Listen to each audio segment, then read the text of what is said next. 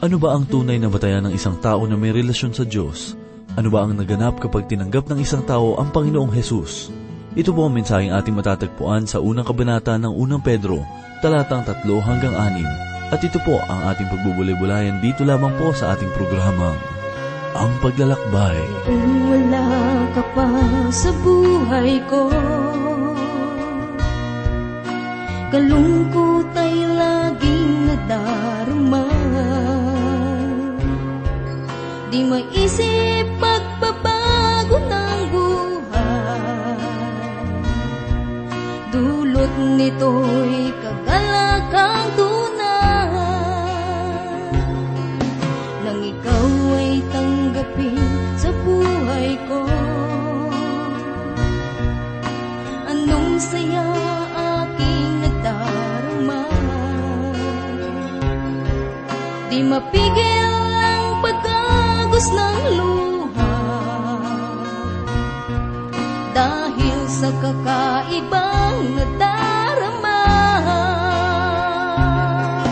Nang ikaw ay tanggapin Ang iyong hiwagay na malas Nang ikaw ay tanggapin Buhay ko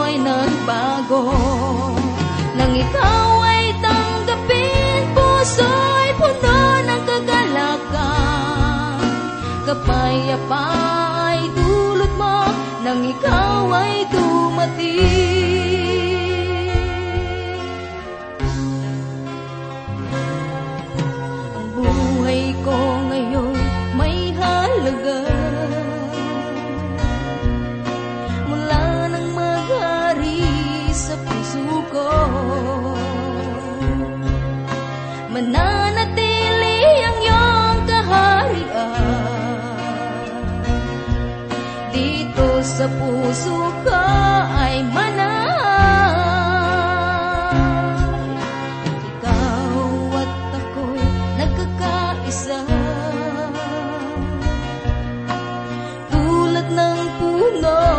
na may sanga Ang tao'y kailangan si Jesus. Kaluluwa'y pupunuin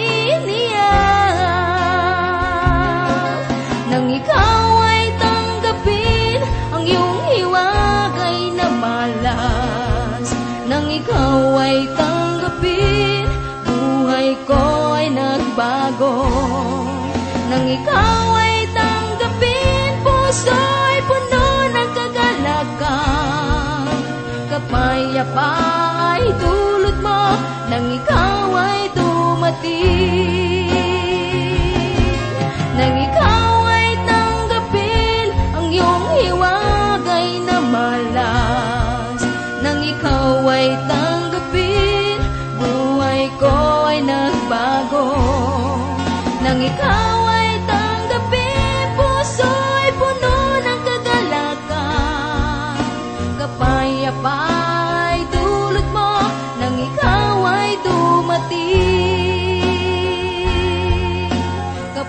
Kapayapa ay dulot mo Nang ikaw ay dumating. Kapayapa ay dulot mo Nang ikaw ay dumating.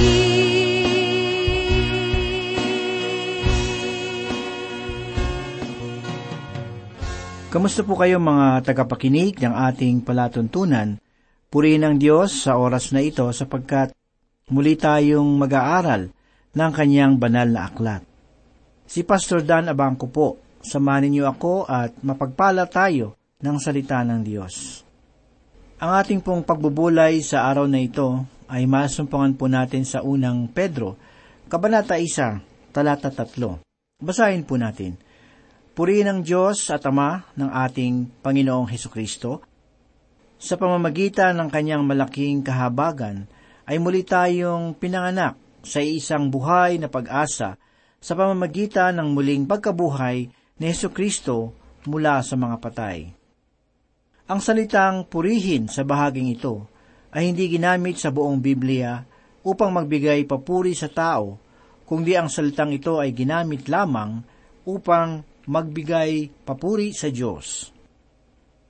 Hindi nagbibigay puri ang Diyos sa tao, ang dapat na magbigay puri ay ang mga tao. Sa makabagong kultura ngayon, madalas tayong makarinig ng mga ama na nagbibigay puri sa kanilang mga anak. Subalit sa ating kaugnayan sa Diyos, dapat ay tayo ang magbigay puri sa ating Ama. Sa kakaibang pamamaraan, ay siya ang Ama ng ating Panginoong Heso Kristo. Kung maaalala natin ang pinakita ni Jesus, ang katangiang ito nang sabihin niya kay Maria Magdalena sa araw ng kanyang muling pagkabuhay, nababasa natin sa aklat ng Juan 20, talata 17, nang sabihin niyang, Akit ako sa aking ama at inyong ama, sa aking Diyos at sa inyong Diyos. Siya ang ama ng Panginoong Hesus dahil sa kalagayan ni Jesus sa mga panahong iyon. Pantay lamang ang kalagayan nila. Hindi natin maaaring tawagin ang Ama na tulad ng paggamit ni Jesus ng salitang Ama, maliban lamang sa pamamaraan ng paggamit ni Pedro sa talatang ito sa salitang Ama, sapagkat tayo ay binago ng banal na Espiritu, hindi tulad ni Jesus na ipinanganak na malinis. Napakaganda ng pagkakasabi dito ni Pedro tungkol sa ating pagkapanganak sa isang buhay na pag-asa, isang uri ng pag-asa na nakabatay sa katotohanan ng muling pagkabuhay ni Yesu Kristo mula sa mga patay. At dahil si Kristo ay nabuhay mula sa mga patay sa pamamagitan ng Espiritu ng Diyos, ay nagbigay ito sa atin ng pag-asa na tayo ay mayroong malinaw na kinabukasan kay Kristo. Ito rin nawa ang awitin natin bilang mga anak ng Diyos, sapagkat dahil sa Kanya ay muli tayong ipinanganak at makikita rin natin ito sa ikadalawamputatlong talata nang sabihin ni Pedro roon ang ipinanganak na kayong muli hindi nang binhing nasisira, kundi nang walang kasiraan, sa pamamagitan ng buhay at nananatiling salita ng Diyos. Kung mapapansin natin, ay nakabatay ang ating buhay na pag-asa sa dugo ni Kristo. Ang isang katawan na walang dugo ay isang patay na katawan. Kung ang isang katawan ay buhay, mayroong dugong dumadaloy dito. Mayroong tayong buhay na pag-asa ngayon sapagkat ang dugo ni Jesus ang umagos sa atin ngayon. Namatay siya upang tayo ay mabuhay, sapagkat pinagbayaran niya ang ating kaparusahan sa ating mga kasalanan. Binigyan diin ni Pedro dito ang muling pagkabuhay ni Kristo. Ang muling pagkabuhay ni Jesus ang kanyang pinakapaksa nang siya ay mangaral sa araw ng Pentecostes at ito rin ang kanyang mga paksa sa tuwing siya ay mangangaral. Gayun din ang ginawa ni Pablo. Sinabi rin niya na namatay si Kristo dahil sa ating mga kasalanan. Subalit nabuhay siya para sa ating katwiran upang tayo ay mapapunta kay Kristo. Tinanggap tayo sa pamamagitan ng pinakamamahal at maaaring tumayo sa harapan ng Diyos. Hindi lamang niya tinanggal ang ating mga kasalanan, bagkus ay siya ang ating naging katwiran. At makakaharap tayo sa Ama sa pamamagitan ng katwiran ni Kristo Jesus. Inilarawan ni Pedro sa atin kung ano ang ginawa sa atin ni Kristo sa nakalipas. Ngayon ay dadako naman siya sa mga bagay na hinaharap. Sa unang Pedro isa, talata apat, ganito po ang ating masusumpungan. Tungo sa isang manang hindi nasisira, walang dungis at hindi nakukupas, na inilaan sa langit para sa iyo ang manang ipinagkaloob sa atin ay walang kasiraan. Hindi ito masisira ng kalawang, tanga, kabulukan o kahit na ng apoy. Hindi ito isang uri ng mana na pagkatapos natin itong matanggap ay makikita nating wala pala itong halaga. Katulad ng mga bagay sa ating paligid na nawala ng halaga. Ang mana na ating matatanggap ay nakalaan para sa atin. Ito ay pinangangalagaan ng ating Panginoon sa langit. Minsan ay mayroong isang lalaki ang pinamanahan ng isang magandang bahay sa isang magandang lugar. Subalit, nang mamatay ang may-ari ng bahay, ay nasunog ito. At dahil sa wala itong insurance, ay hindi na ito muling malagyan ng bahay. Ang magandang bahay na sana ay ipamamana ay naabo. Kapatid, bilang isang manampalataya, ay mayroon tayong mamanahin na hindi masisira kailanman. Mas makatutulong ang talatang ito kung isa sa isip natin ang mga mananampalatayang Hudyo na dumaranas ng mga panglalait, pagtuligsa sa kanilang mga pananampalataya at sumasailalim sa mga matitinding pagsubok, lumalaban at nagtitiis para sa kanilang pananampalataya. Pilit silang pinaalis sa kanilang mga tirahan at kinukuha ang alinmang mana na karapat dapat lamang sanang para sa kanila. Ang mga ninuno ng mga taong ito ay pinalaya mula sa Ehipto at naglakbay sila sa ilang nadala ang ilang pangako sa kanilang mga puso. Nagpuri sila sa Diyos na nagligtas sa kanila mula sa pagkaalipin sa Ehipto. Gayunpaman, ang mga mananampalataya na tumanggap ng liham na ito ni Pedro ay nagpupuri sa Diyos na nagsakatawang tao, ang simula ang bagong buhay, ang pagbabago ng Espiritu.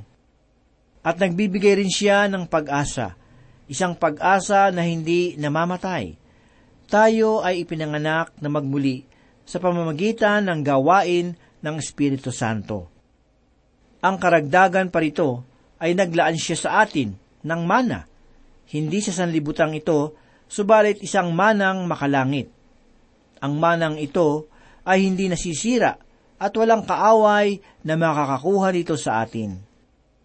Nakakalungkot mang isipin ay nawawala na ang ating pananaw sa mga bagay na darating, sapagkat nakatuon ang ating mga isipan sa mga bagay na nasa kasalukuyan. Basahin naman po natin ang unang Pedro, isa, talata lima. Ganito po ang nasa saad. Nasa kapangyarihan ng Diyos ay iingatan sa pamamagitan ng pananampalataya para sa kaligtasan na nakahandang ipahayag sa huling panahon. Ang manang ito ay nasa ilalim ng kapangyarihan ng Diyos. Kung mayroong isang salita ang napakagandang makita sa talatang ito, ito ay ang salitang iniingatan. Minsan ay mayroong isang tao ang namatay, at ang kanyang kahilingan, bago siya mamatay, ay ang mag-ukit ng isang salita sa kanyang puntod. At ito ay ang salitang iniingatan. Siya ay iniingatan sa pamamagitan ng kapangyarihan ng Diyos upang ihandang ihayag sa huling panahon. Ganito rin ang sinabi ni Pablo sa kanyang liham sa mga taga-Pilipos sa Kabanata 1, talata 6. At ito ang mababasa natin sa talatang ito. Tinitiyak ko sa inyong mabuting gawa na pinasimulan sa inyo ng Diyos ay kanyang lulubusin hanggang sa araw ng pagbabalik ni Kristo Jesus. Kapatid, sa palagay niyo ba ay mapapangalagaan kayo ni Kristo? Kung minsan ay napapagod na ako sa mga nagsasabi na mahalaga ang gawa ng laman. Mayroong mga nagsasabi na kapag gumawa tayo ng ilang mga bagay o mga kutusan, ay magiging kristyano na tayo. Minsan ay tinatanong nila kung ako ay ganap na o sapat na ba ang aking karanasan. Ang sagot sa mga tanong na ito ay hindi. Bakit? Dahil ako ay patungo sa mas mataas na panawagan at ito ay ang papunta sa ating Panginoong Hesus. Hindi pa sapat ang buhay mayroon akong nais sabihin sa inyo ngayon, mga kapatid, na maaaring makagulo sa inyong mga isipan. Hindi mo kayang ipamuhay ang buhay kristyano. Maaring itanong ninyo kung bakit ito ang aking sagot. Hindi ninyo makikita sa Biblia na hiniling ng Diyos sa atin na ipamuhay natin ang buhay kristyano. Hindi niya ginawa ito. Mayroon akong lumang kalikasan na sadyang mahirap maalis. At minsan, ito ay nakikita. Minsan, kapag umiinit ang aking ulo, ay nakapagsasalita ako halimbawa sa aking asawa ng mga masasakit na salita. Subalit hindi naman ito nagtatagal, at hihingi rin ako ng tawad sa aking asawa tungkol sa mga masasakit na salita na nasabi ko sa kanya. At pinatatawad naman niya ako. At sadyang napakainam kapagkat maayos ang kaugnayan ng mag-asawa. Gayunman ay mayroon tayong mga lumang kalikasan sa ating pagkatao na sadyang hindi kayang alisin ng anumang mga kautosan o magagandang gawa. Hindi maaaring kumuha ka ng isang timbang pabango at ibuhos mo sa isang dumi ng hayop upang ito ay bumango. Kapatid, mayroong kang lumang likas sa iyong pagkatao at hindi mo ito kayang alisin sa sarili mong lakas. Ang tanging pamamaraan upang maipamuhay natin ang buhay kristyano ay sa pamamagitan ng kapangyarihan ng banal na Espiritu at sa katotohanan na ikaw ay iingatan at pinangangalagaan sa pamamagitan ng kapangyarihan ng Diyos hanggang sa panahon na ikaw ay haharap na sa Kanya sa langit. Makikita natin sa mga susunod na talata na ang lahat ng ito ay may kinalaman sa iyong kaugnayan sa Panginoong Hesus. Ngayon po ay dadako tayo sa susing talata ng liham na ito. Sa unang Pedro 1, talata 6, ay ganito po ang ating mababasa. Sa ganito kayo'y nagagalak, bagamat ngayon sa sandaling panahon ay kailangan ninyong magdanas ng iba't ibang pagsubok. Ang mga paghirap at katiyakan na isang mananampalataya ay nagbubunga ng kaligayahan magkakaroon tayo ng kagalakan dahil sa gawain ng Diyos sa ating buhay.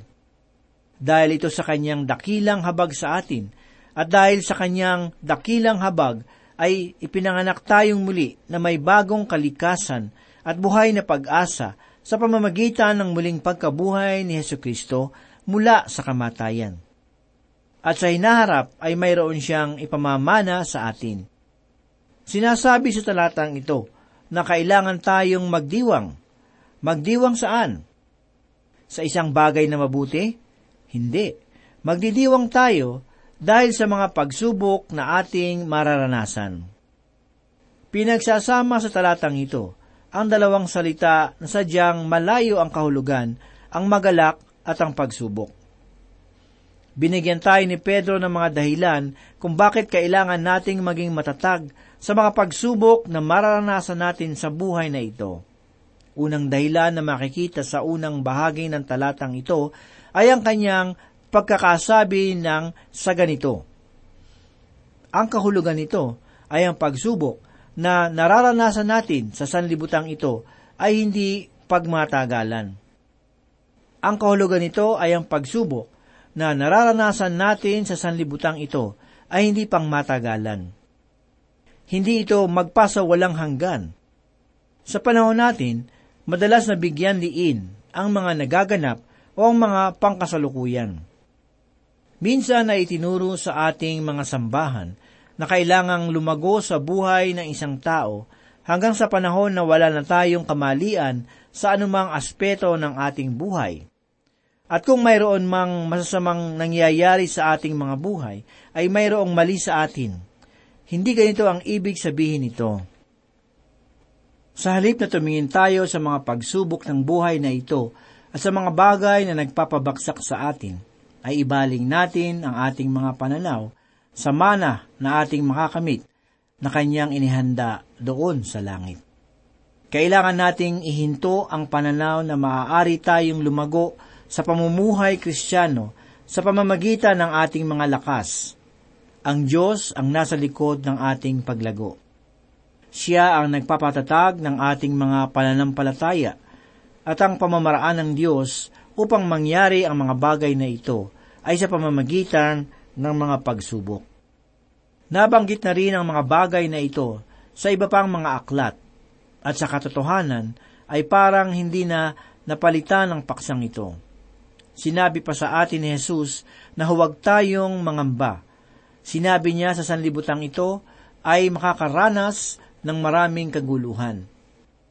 Mababasa rin natin sa liham para sa mga taga-Hebreyo na sinusubok tayo ng Diyos sa pamamagitan ng mga kaguluhan na ating nararanasan. Nabanggit din ni Santiago ang tungkol sa mga pagsubok na galing sa Diyos. At si Pablo ay maraming itinuro tungkol sa paghihirap. At ngayon ay gayon din ang sinasabi ni Pedro sa bahaging ito. Alam ko na hindi kinikilala ng lahat kung ituturo natin na ang pamamaraan ng Diyos sa pagpapalago sa atin ay sa pamamagitan ng mga pagsubok. Marami ang nagtuturo ngayon tungkol sa pagpapala ng Diyos at sinasabi ng mga katuroang ito na kung tayo ay mga tunay na anak ng Diyos, ay yayaman tayo o makakatanggap ng mga malaking pagpapala ng Diyos. At ang isang paraan upang malaman kung ang isang tao ay hindi tunay na manlampalataya ay sa mga kaguluhang nararanasan nila. Mas nais marinig ng mga tao na isa silang mahalagang nilalang sa harapan ng Diyos at maaari nilang gawin ang lahat sa pamamagitan ng kanilang sariling lakas. Kapatid, wala tayong halaga hanggat hindi kumikilos sa atin ang Espiritu ng Diyos. Wala tayong anumang maipagmamalaki sa Diyos. Pagkos ay nasa Kanya ang lahat na maaaring maipagkaloob para sa atin. Kailangan nating malaman na ang mga pagsubok ay panandalian lamang. Gayun din ang sinabi ni Pablo sa aklat ng pangalawang Korinto, Kabanata 4, 17 hanggang 18, sapagkat inihahanda tayo nitong magaan at panandaliang kapighatian para sa walang hanggan at di masukat na kaluwalhatian. Sapagkat hindi kami tumitingin sa mga bagay na nakikita, kundi sa mga bagay na hindi nakikita. Sapagkat ang mga bagay na nakikita ay may katapusan, subalit ang mga bagay na hindi nakikita ay walang hanggan. Ang mga bagay na ating nahawakan at ipinalalagay na mahalaga sa katotohanan ay walang halaga. Ito'y pawang mga bagay na dumaraan lamang sa atin kung ihahambing sa mga bagay na hindi nakikita na hanggang sa walang hanggan. Ang mga bagay na ating nahawakan ay nasisira. Ang mga ito ay lumilipas lamang. Ang mga bagay na hindi natin nakikita ay mga bagay na magpasawalang hanggan. Ito ang may tunay na halaga. Kapatid, saan mo ba inilalaan ang iyong buhay? Madalas na nasisira tayo dahil sa bagay na ating nakikita o sa masasakit na nararanasan natin. Mga giliw naming tagapakinig, ikaw ba ay nanghihina dahil sa pagsubok na iyong nararanasan ngayon? Ikaw ba ay nahihirapan na lumaban sa gawa ng kaaway. Kapatid, ang nais ng Diyos, tayo ay magpakatatag. Huwag magpatalo sa pagsubok, kundi kasangkapanin ang pagsubok upang lumago sa ating relasyon sa Panginoon. Magpakatatag ka, kapatid, sa iyong pananampalataya, dahil hindi ka nag-iisa. Kasama natin ang ating Diyos sa bawat pagsubok na dumarating sa atin. Mahal ka ng Diyos at hindi niya tayo pababayaan. Kung ikaw man ay nakakaramdam ng panghihina sa oras na ito, lumapit ka sa Panginoon. Magpakumbaba ka, humingi ka ng lakas.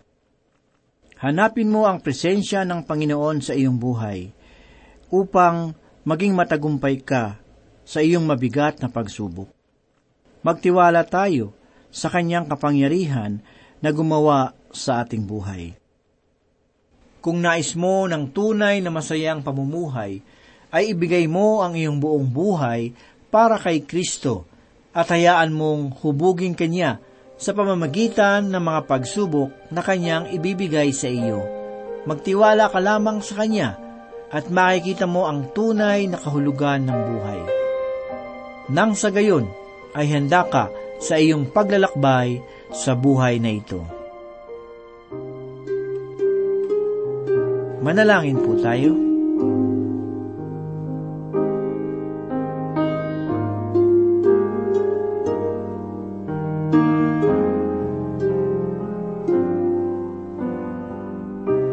Maibigin at mapagpala naming Diyos, Ama naming makapangyarihan sa lahat, ang mga salita mo ay makapangyarihan, nanunuot sa kaibuturan ng aming mga puso.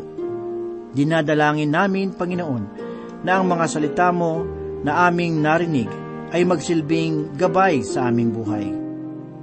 Dinadalangin namin ang aming mga kaibigan at tagapakinig na patuloy na sumusubaybay sa programang ito. Aming hinihiling ang kagalakan at maging ang tibay nawa sa kanilang pananampalataya. Ang iyong mga salita na kanilang napapakinggan.